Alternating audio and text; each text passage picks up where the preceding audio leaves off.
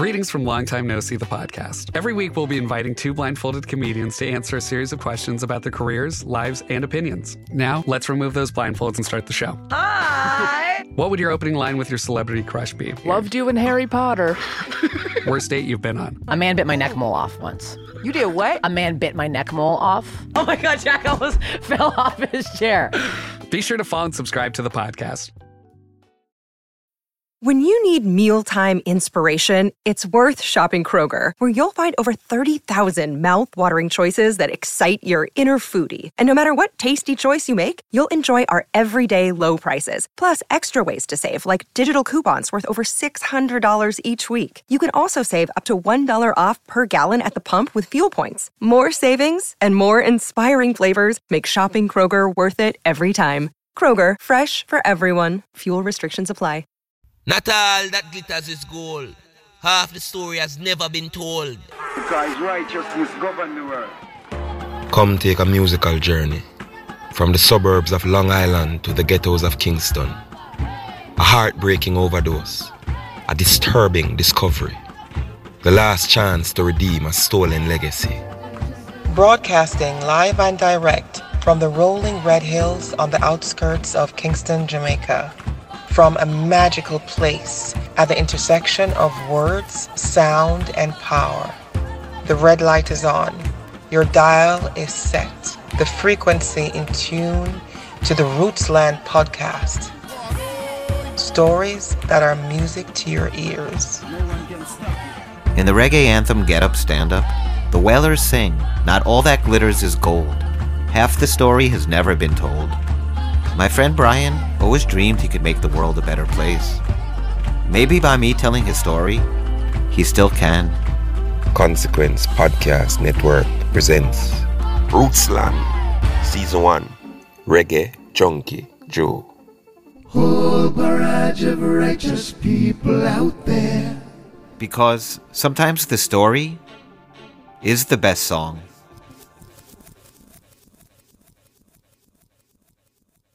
So, you want to be a rock and roll star? No? Well, how about a podcast star? Well, as it turns out, there's a new all in one platform just for you. It's called Anchor, and it's the easiest way to make a podcast. And check this out it's free. There's creation tools that allow you to record and edit your podcast right from your phone or computer, and then Anchor will distribute the podcast for you so it can be heard on Spotify and Apple Podcast and, you know, everywhere else in, uh, in podcast land. And what's even better, you can actually make money from your podcast. Go figure. Uh, no minimum listenership on that. It's everything you need to make a podcast in one place. So go ahead. Download the free Anchor app right now or go to anchor.fm to get started. So, what are you waiting for? Podcast stardom is within your reach. Do you read Stephen King? Good news. There's a club for you the Losers Club. Every Friday, us losers journey through the never ending wastelands of King's Dominion. We sink our teeth into each of King's novels, dive deep into the lore, and review every adaptation. Even better, we're always having guests over. Thomas Jane, Wil Wheaton, Mary Lambert, Mick Garris, the list goes on. So what are you waiting for? Join us as we read on through long days and pleasant nights.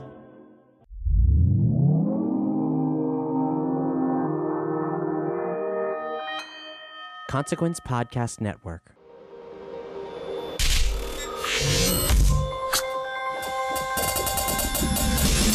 Welcome to another edition of Kyle Meredith with the interview series presented by WFPK at WFPK.org, Consequence of Sound, and the Consequence Podcast Network. Hey, thanks so much for uh, making your way here, checking out this uh, this series and this episode. Hopefully, you like what you hear enough to hit the subscribe button. I put out three new interviews every single week, a brand new one every Monday, Wednesday, and Friday. So it's a great way to keep up with all of your favorite artists, discover some new ones, know what's happening in the music world. And of course, you can subscribe uh, at all the usual spots like uh, Spotify, iTunes, Apple Podcast, uh, Acast, even YouTube if you want to watch the video versions that we've got here. I'm Kyle Meredith. Today, my guest, Junkie XL. I am so excited to be talking with Thomas here because he has a lot of scores that he's been doing lately. In fact, uh, the one, uh, the, the main discussion, Zack Snyder's Justice League. If you followed the whole story of this, uh, Zack Snyder was originally on the uh, Justice League movie, then he was off. There was sort of a new version that didn't do well. It didn't perform well at all the box office. A lot of fans disappointed at it. In fact, uh, the canon that's picked up uh, beyond that with Wonder Woman and Aquaman, they don't even pay attention to that version of uh, Justice League. They pay attention to Zack Snyder's. And now we have a brand new four hour version. They gave the control back to Zack, and he once again uh, tapped uh, Thomas Holkenborg, who we know as Junkie XL, to do the score. All new music. That's what Thomas tells us. There's no used music from the uh, the version that they were working on back in 2016. And this is what he calls his Mount Everest of scores.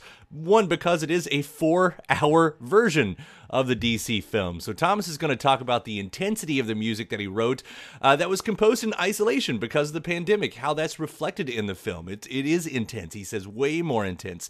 Uh, there's a lot of genre hopping that he wanted to make sure uh, was still seamless within the transition. We also talk about his uh, admiration of classical music and especially choirs uh, that uh, can, can offer a very scary, creepy vibe in moments where it really, really really needs it. Uh, Thomas goes on to talk about the uh, character themes that bled over from Batman versus Superman and Wonder Woman, as well as Batman's evolution and how it's heard from then to now, as well as the advice that he had gotten from uh, his friend composer Hans Zimmer.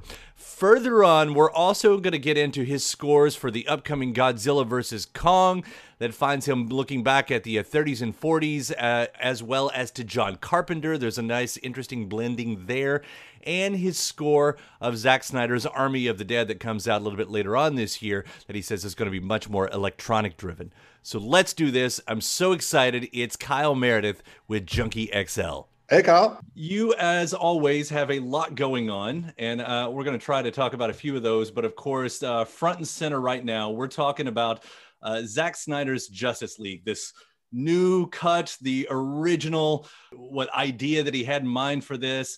And for anybody that doesn't know the story, I'm sure you can tell it more detail, but uh, he was on board, he was doing Justice League, then he was off the project. There was a new version that was sort of the Frankenstein version. And now this is, do you call it the director's cut? Um, it, it, it, it's really like uh, Zack Snyder cut uh, because uh, he's fully in control at this. And uh, it's, it's very great to see. I'm so happy for him uh, that this happened. Uh, and I'm also happy for myself because uh, you know I also felt you know disappointed that what I started was not able to um, uh, to come out, and um, that he was able to do it, and I was able to do it with him again with a whole new, fresh approach uh, to it, and mind you, uh, a movie that is two and a half hours longer than the original one ever was. So uh, I'm very excited. Yeah, I mean, if you're going to do it, you make it count. A four-hour movie, as we're all looking forward to here. So, what for you? You you were on the original score before it all got taken away. Did anything survive from that? Is this all brand new? Because this is a mountain of music. Yes, everything is new. Um, and I'll tell you, uh, there there are two reasons primarily. One was that um, I listened back to what I did, and I remember when I start playing back some of the things that I did. And back in the day, I was like 50% in, 55% um, doing this. I listened to it, and immediately that negative feeling from that whole time period, uh, what what happens, just also came back, and I was like, oh, I don't want this for something that feels so great to now finally do. It was one trigger to consider to start over. The second one was that since I worked with him, I worked with so many great uh, directors and on really great films, uh, including in collaboration with Peter Jackson, with Robert Rodriguez and James Cameron, uh, with um, uh, George Miller, with Tim Miller.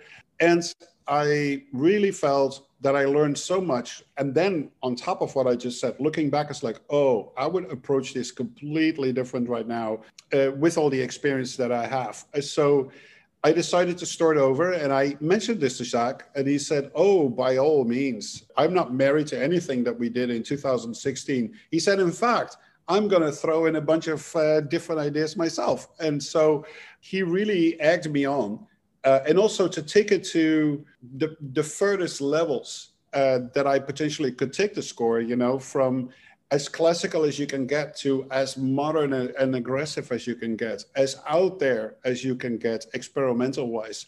And that's where my Mount Everest started, you know, um, smack middle in uh, in uh, the the new COVID world, working in isolation on my own, and climbing this insane mountain of deliver so much music within a, a time span of uh, eight months.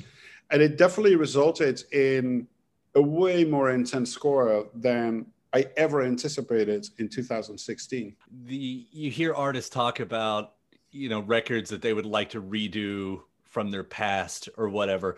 And and unfortunately most of the time when they do it you know because some artists do. They'll they'll reimagine you know old classic records or whatever. But of course as the audience we have basically what ends up being demoitis. You know we're still attached to that first version that we heard. So it's a weird relationship you sort of benefit in this way that you got to do that. You got to go back and say, oh, if I, I would do that different. It's just that we didn't hear the original version, so we're not attached to anything like that. I mean, that's kind of an interesting way of working, I guess. But, but definitely. But on top of that, I wasn't done. So uh, if the if the score was completely done, signed off, recorded, mixed, and everything, okay, potentially it would be a different ballgame. And then we could still say, you know what, I'm going to start over but I'm gonna I'm gonna potentially release you know what was done in 2016, but uh, I simply wasn't done. And when I say I was 50% in, it doesn't mean 50% of the movie was completely done and the other half I still needed to start. It was all like under construction, you know, throughout. So I potentially would not release it like like that because it would f- really feel like demo in a in an ultra edition other other than that, how you started this question, I would never redo something that I did in the past. I'd rather start something new. I I never consider something that I do like, oh, you know, that was my masterpiece or that is the thing that I was so unique that uh, I'm just going to take that again, make some changes to it to make it between brackets perfect, which simply doesn't exist in, in the creative world uh, there's this famous saying um, you're never done with a piece of art you just abandon it right. you know? And uh, and that's how i feel. It's like okay learned that did that um, but for instance if we look at some of my uh, more uh, iconic scores like for instance fury road mad max would i in hindsight with the knowledge that i have now do certain things different in 2014 yes of course but it doesn't mean I have to redo it now. It's like it's done. Let's let's think ahead. You know. So as you're moving ahead, when when you went into this, you've already said that, you know, you call this the the, the Mount Everest and everything, and, and encapsulating so many different genres, which you do over this humongous score but was there a vision of what you wanted it to sound like musically? I mean, yes, there's a lot of genres, but what brings it all together? What is that sound that you were going for uh, in the in this new version that we're talking? In the new version, yeah. Well, I thought it was important that uh, the through line is their production technically, uh, the way that I approach orchestral sounds and modern sounds and rock sounds and hip hop sounds. So it felt like one through line. On the other hand, don't switch hard from one thing into another, like going through 10 different radio stations. It's like, oh, radio station A is only classical music. Radio station B is like R&B, modern, and uh, C is only trap, and D is only trance music, and this is only that. So it feels like all the time. I wanted it to blend over in, in, in each other, like almost like a handoff. And so uh, when a full orchestral piece would then end up being a rock piece, things would start to seep in towards the end of that orchestral cue. So by the time you go to to a rock piece, it's not like what happened here, you know. It's like it's a handoff into it, and so that took quite some time to shape that right, but it worked out, and I'm very pleased with uh, with the result. And, and the thing that blends it also together is that I did most, except for the, the orchestral elements, all the other instruments I played primarily by myself. And so you have like a, a certain approach to things because sim- you can't simply, you can't help yourself, you know, just like I'm Tom, you know, uh, if you play in a band, yeah, the drummer has a unique way of drumming, and the guitar player has a unique way of guitar playing. But my guitar playing is somewhat similar to how I play drums, and it's somewhat similar how I uh, bang on uh, other materials to record or play with my synthesizers. I mean, if you look around here, the, the room is packed with with all kinds of instruments, and so that's why I call myself a full contact composer. You know, I want to be in touch with these things, which automatically what you do will result in like a certain style and a certain approach. You talk about working on it solo. I mean, because of the quarantine, because of the pandemic, is this like the most? Do you usually work like this, or is this really the most solo that you've done? You know, for a for a piece like this. I would say this is uh, together with a few other movies. Um, this is really like a solo affair. Of course, I used assistants uh, to make stems to help out with conforms. You know, when the picture comes back and there's like a minute and a half gone to glue everything together. The amount of hours of music that needed to be delivered was just like so steep in the limited amount of time that was there. So I wanted to I wanted to focus on just writing new music, new music, new music, and just attacking scene by scene that I wanted to attack. But obviously I had help, but it was um, done in a completely different setup uh, than ever done before. Because normally we work in this uh, studio house with like a couple of assistants, and we have lunch together, and we have dinner together, coffee in the morning. I walk from from room to room. They sit with me. They hear what I'm doing, and so that was simply not happening, and that made it uh, so uh, so intense to, to to work on it, but also eye opening at the same time. And I will not be the first one to say how COVID was a curse and a blessing at the same time. You know, um, people are so damn creative. You know, to find like new ways to do things that didn't deemed possible before. And so this happens in my own microcosmos as well. You can hear that intensity. You really can on these, uh, especially the first few singles that you dropped in there. I mean, um, you know, of course, it is dark. Uh, I, I wrote down at one point, I was like, you know, the power of a choir to be scary as fuck. you know, to be really creepy in there. And and those are choices, right? I mean, at some point you you say, what does this need? Does this need a center? Does this need that? especially the choir like like why do you use those picks because those that's a specific mood very specific and and um, this was the perfect movie to do it uh, i mean i've always been a big fan of um, but uh, let's put it different the way the word that i picked earlier in the show like deep admiration, you know, for for certain music styles. Like uh, classical music is one of them, and for orchestral music, primarily 1880 to 1930. You know what what happened in that time period was so groundbreaking and so pushing the limits.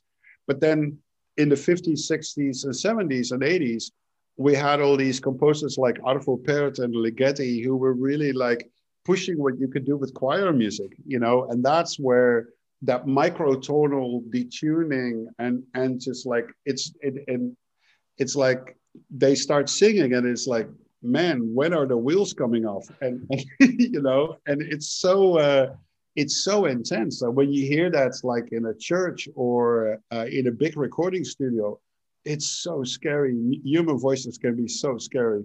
It's incredible I think that speaks for a much bigger conversation when you just say human voices can be so scary. that says a lot more than I think you were meaning it to right then, actually. it's the two of us in this podcast. That's right. So, you know, getting into, I don't know if you work like this, but, you know, usually with, with a lot of scores that I'm familiar with, um, characters will have themes. You'll have character themes, you know, the music that always comes up when you're, you know, going towards that one what do you look for? What did you look for specifically on this one to um, you know, to to bring those characters into their own musical moments? Well, first I want to I want to point out that um, two themes have a bleed over quality from what Hans and I set out to do in Batman versus Superman. So there's Superman material that is bleeding over in this movie, and the Wonder Woman theme is bleeding over in this movie, but a completely different take on it but it is the same material. It also made sense because this Justice League movie is the third in a row of Zack Snyder. So there's like certain things that bleed over. For Batman, I did a whole new thing for this movie, and I'll tell you why.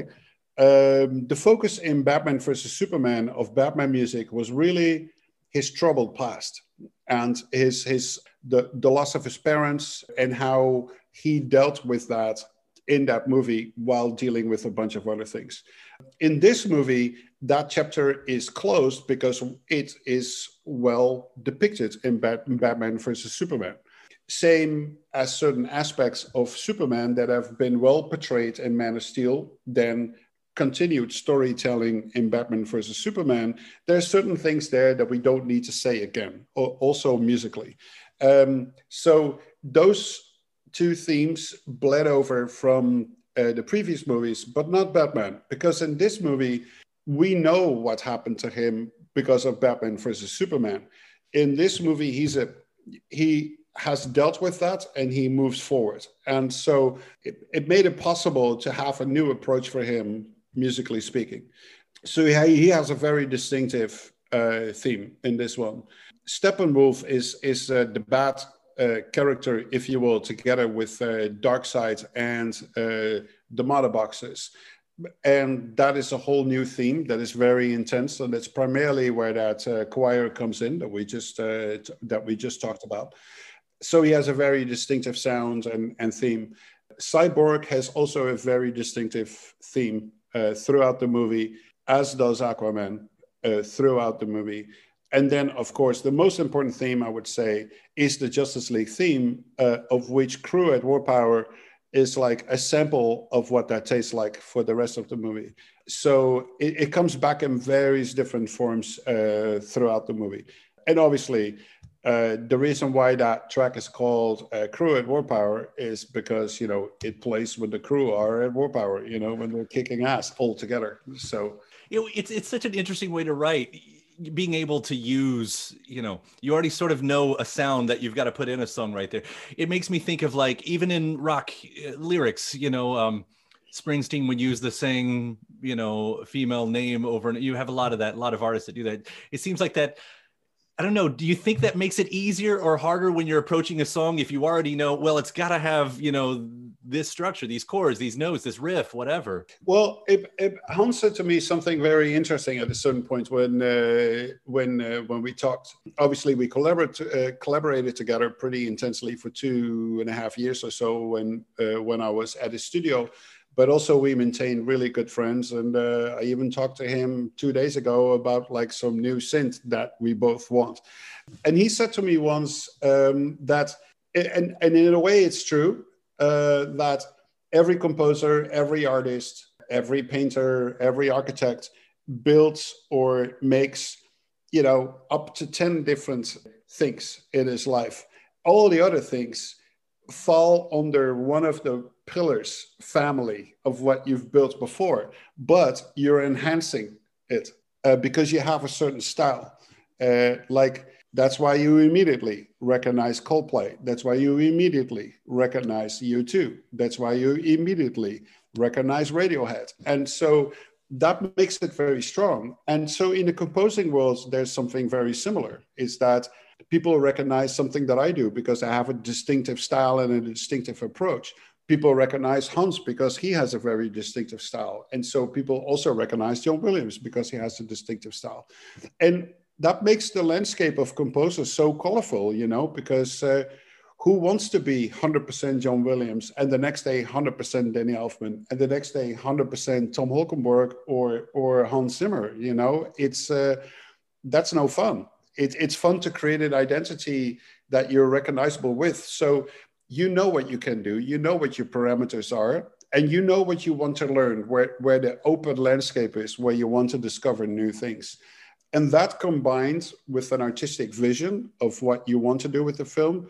And then when you see the film to make to, to check out if that still holds up, what, what you were thinking about, that creates, uh, to a certain extent, something that makes it a little easier to attack a massive uh, mountain like this. But like real mountaineering, you still need to walk to the top and you know make sure you come down safe.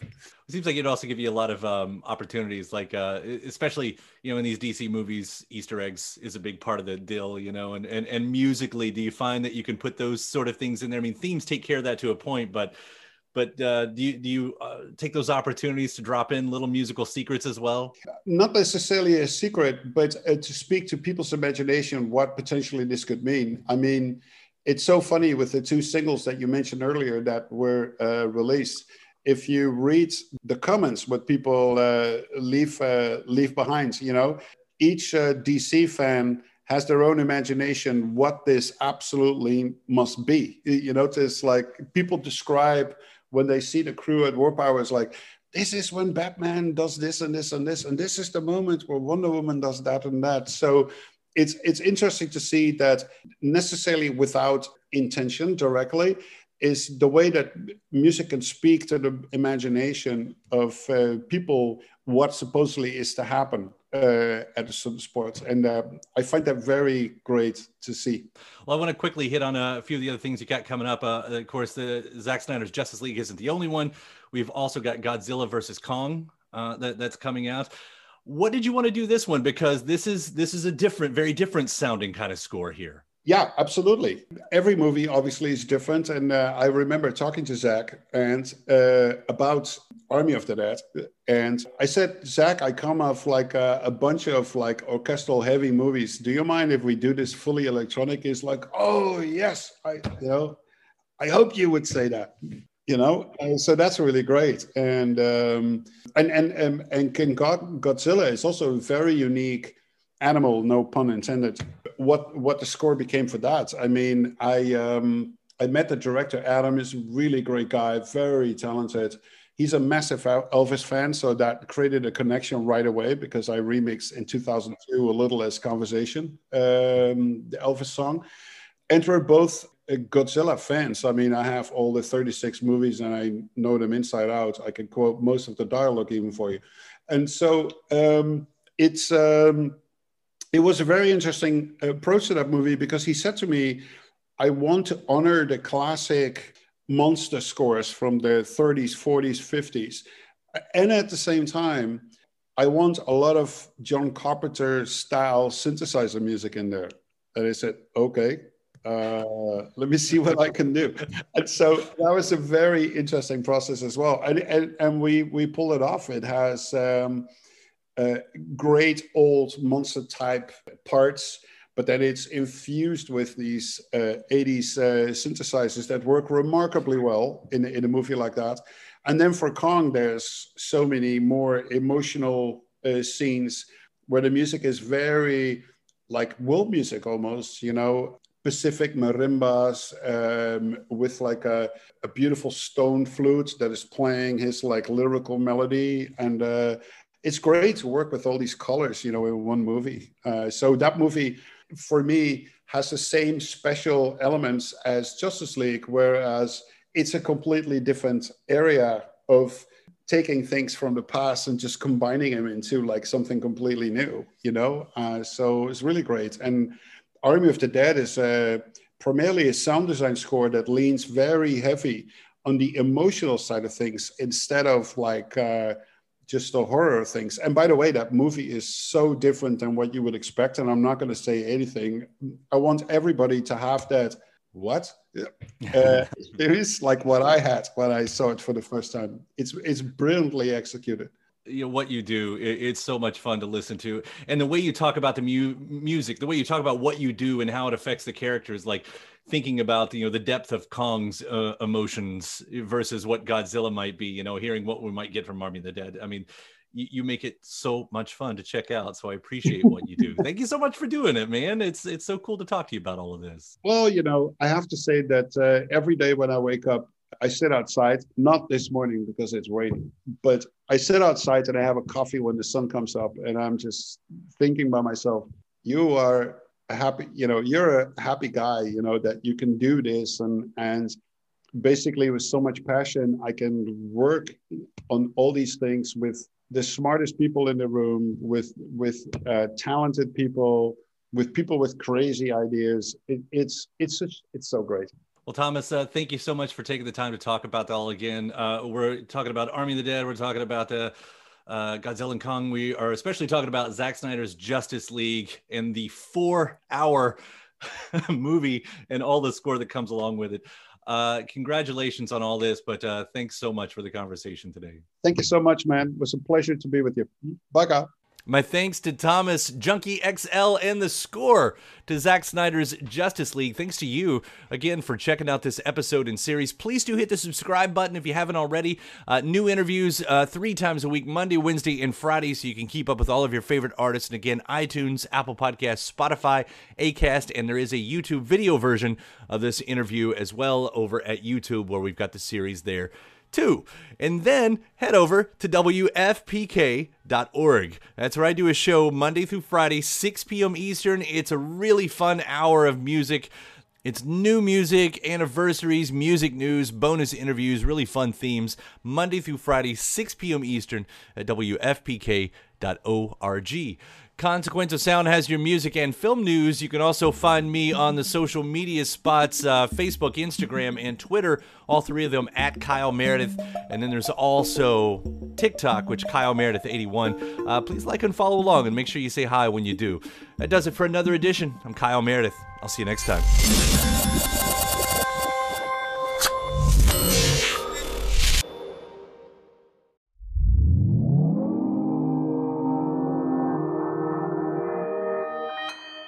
Consequence Podcast Network. It's easy to hear your favorite artist on WFPK from wherever you are. Listen on your smart speaker, live stream from our website at WFPK.org from Louisville Public Media.